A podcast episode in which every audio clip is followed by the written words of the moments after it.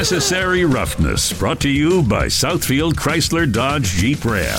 With 11 year NFL veteran, Big Ten Offensive Lineman of the Year, and captain of the national championship Michigan Wolverines, Jon Jansen. And 10 year NFL veteran, two time Pro Bowl offensive tackle, and Super Bowl champion with the Green Bay Packers, TJ Lang. Now, here's Jon Jansen and TJ Lang.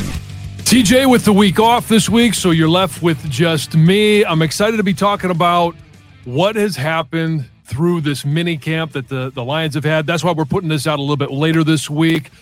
The mini camp for the Lions is in the book, and some of the things that I'm going to talk about today are have come directly out of training camp or of of mini camp. And a couple of topics just to give you a heads up of what's ahead moving training camp. Dan Campbell talked about his vacation on the west side of the state, uh, possibly moving training camp. I'm going to discuss that a little bit, the pros and cons, what that means from a player's perspective. Uh, ben Johnson mentioned at the beginning of the week that this offense, there's a little bit of meat left on the bone. And we have heard as well for topic number three about Nate Sudfeld and the chemistry that he has with Jameson Williams. And I'll talk about a little bit about my disappointment in one of those players, as well as why that success, why that chemistry has been so obvious uh, during not just OTAs, but now mini camp as well. But going back to Dan Campbell, uh, his daughter had a volleyball tournament in Grand Rapids. He was over there and he was, I don't want to say surprised, but he was energized let's say, by the fan base uh, that is on the west side of the state. And we know if you've lived in the state of Michigan, travel around the state of Michigan, there are great Lions fans everywhere. And he made reference to maybe taking training camp in the future. It's not going to happen this year. Of moving training camp to Grand Rapids, where you could practice at Grand Valley and use their facilities. There's there's a number of facilities around the state of Michigan where this could happen, uh, and it's actually the options have broadened because when you look at if you've been to a high school football game pretty much anywhere in the state so many of the teams now and the schools have artificial turf. So the playing surface is not going to be an issue. It really comes down to training uh, whether it's you know in the weight room or the facilities that they would have access to in regards to the medical staff and the training staff and the nutrition side of things and that's where I think this, while it sounds nice, is probably not going to happen. When I was in the NFL, we had, and with the Washington franchise, we had started off with training camp in Frostburg, Maryland. And the good thing about that was, hey, in DC, it was hotter than hell. When we went to Frostburg, Maryland, it was more like the weather we have in Michigan. It was a high of 75. It made a difference for us. In the state of Michigan, there's no really anywhere you're going to go where the uh, climate is going to be that much different. So you don't have to worry about that. When we did have training camp at Redskin Park, I felt that it was a huge advantage. And I think having training camp at Allen Park is a huge advantage. Yes, you can have fans, they've got stands, they've got the ability to uh, host a number of people. Maybe not as many as they would like, especially if they put together a couple of years of winning football. I think there's there's a chance. We heard from Rod Wood that they're they're trying to identify maybe some other places where they could actually move the headquarters of the franchise, um, but this is not necessarily just training camp. The pros of moving training camp to a different facility or a different location, you have all of the players try and remove as many distractions as possible. They're not at home. They're not, you know, in their normal environment. You get a chance to to get away you build a little bit of that team camaraderie you're in you know college dorms hotels. That all is a lot of fun. But when it comes down to it the pros of being able to be in your facility you have multiple practice fields. You have the ability to go into meeting rooms directly. You don't have to find somewhere on campus to go to. They're right there at allen park. But the i think the major advantage and this is why i don't think they end up moving training camp is your medical staff and all of the facilities that you have cold tubs hot tubs um, you know whether it's mri machines uh, x-ray machines to, to be able to diagnose and get treatment as quickly as possible. And all the different treatment options that you have in your facility, I think is why it's a rarity now for teams to leave. And I know the Kansas City Chiefs have done it for a number of years. The place that they're going, they have invested in. They've invested in their facility. So it's not a whole lot different than where they are. If they were able to find a place, and maybe Grand Valley does, if you if we explore it a little bit more, uh, maybe they do. Maybe it's Central Michigan. I don't know where they would go to have similar facilities that they do in Allen Park, but to have it all in one place. You've got your cafeteria where you've got your cooks, your nutritionists, all of that stuff in Allen Park. So every single meal is planned out, sometimes for specific players, for the whole team. You're housing 90 guys just as the team instead, or 85 guys instead of, you know, uh, you know, 53 guys on a regular basis. So I think the facilities is going to be the limiting factor and probably the pros of staying pl- in place in, you know put in allen park is where it's going to be.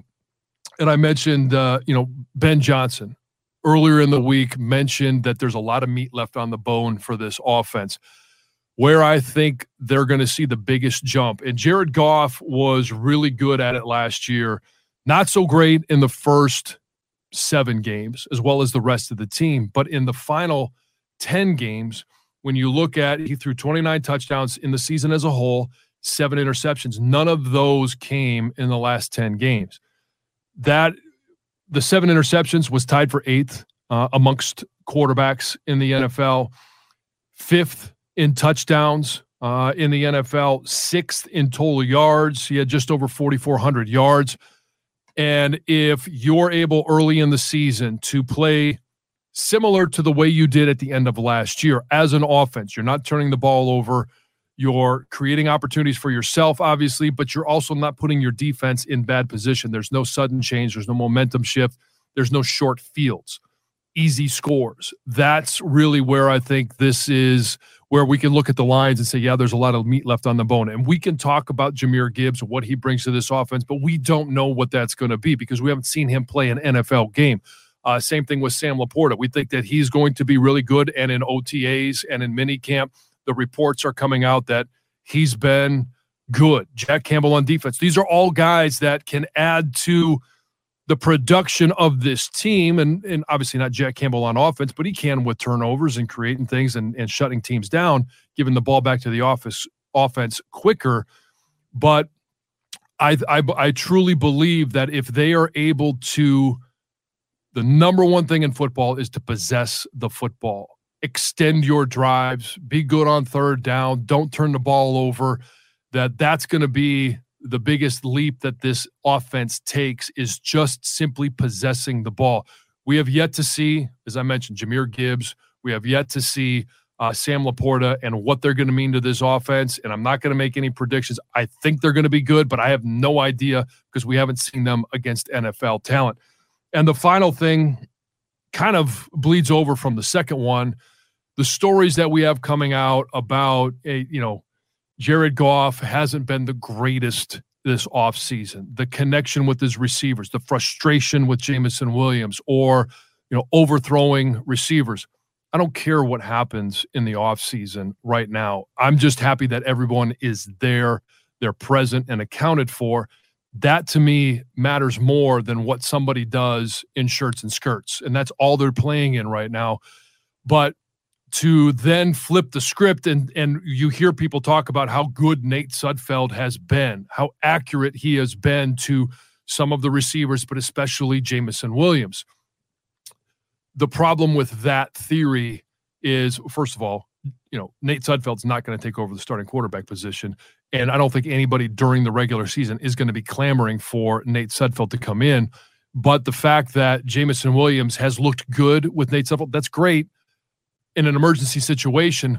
But it also means that Jameson Williams is going against the number two defense. He's working with the number two offense, going against the number two defense. And for the number 12 overall pick, with the speed that he has, the ability that he has, he should be dominating against the number two defense. And yeah, that may come across as Nate Sudfeld, Jamo have this great chemistry. They have this great connection, and Nate Sudfeld is accurate.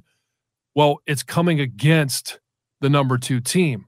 the number one team that Jared Goff is seeing all the time, is greatly improved through the offseason, but especially in the secondary. When you think about, and now I know Emmanuel Moseley's not out there, but Cameron Sutton, CJ Gardner Johnson, Kerby Joseph in his second year, uh, you know, Brian Branch being out there, the secondary is so greatly improved. This is another reason. I'll go back to my first point why the offense can be better. They're facing better competition in in practice. They're getting better reps in practice. Guys just aren't always running open. Means the defense should be better. They're giving the offense a better look, and it's going to th- those two are going to be playing off of each other. And I hate quotes, but I will say this: iron sharpens iron. And when you have a chance to continually go against a defense that is improved, I'm not going to say a top 10 defense, but if they're middle of the pack, now all of a sudden your offense by nature will have to perform better and it should carry over to games. And defensively, the better the offense plays, they're going to have to make adjustments. We know in terms of signing guys, and I could say this about some of the secondary because we've seen them play in NFL games, should be greatly improved in the secondary. Adding guys with great talent, with great skill sets at the linebacker position up front. There's not a lot of change up front, but you're going to have a second year of James Houston. He should be better. How is he going to continue to improve? Romeo Okwara being back. How is he going to continue to improve? All of those things going against the offensive line should make this offensive line better and in turn the offense better. Having a back in the backfield that you know is going to be healthy, or at least you believe is going to be healthy, and David Montgomery, and then add in everybody else that they've added.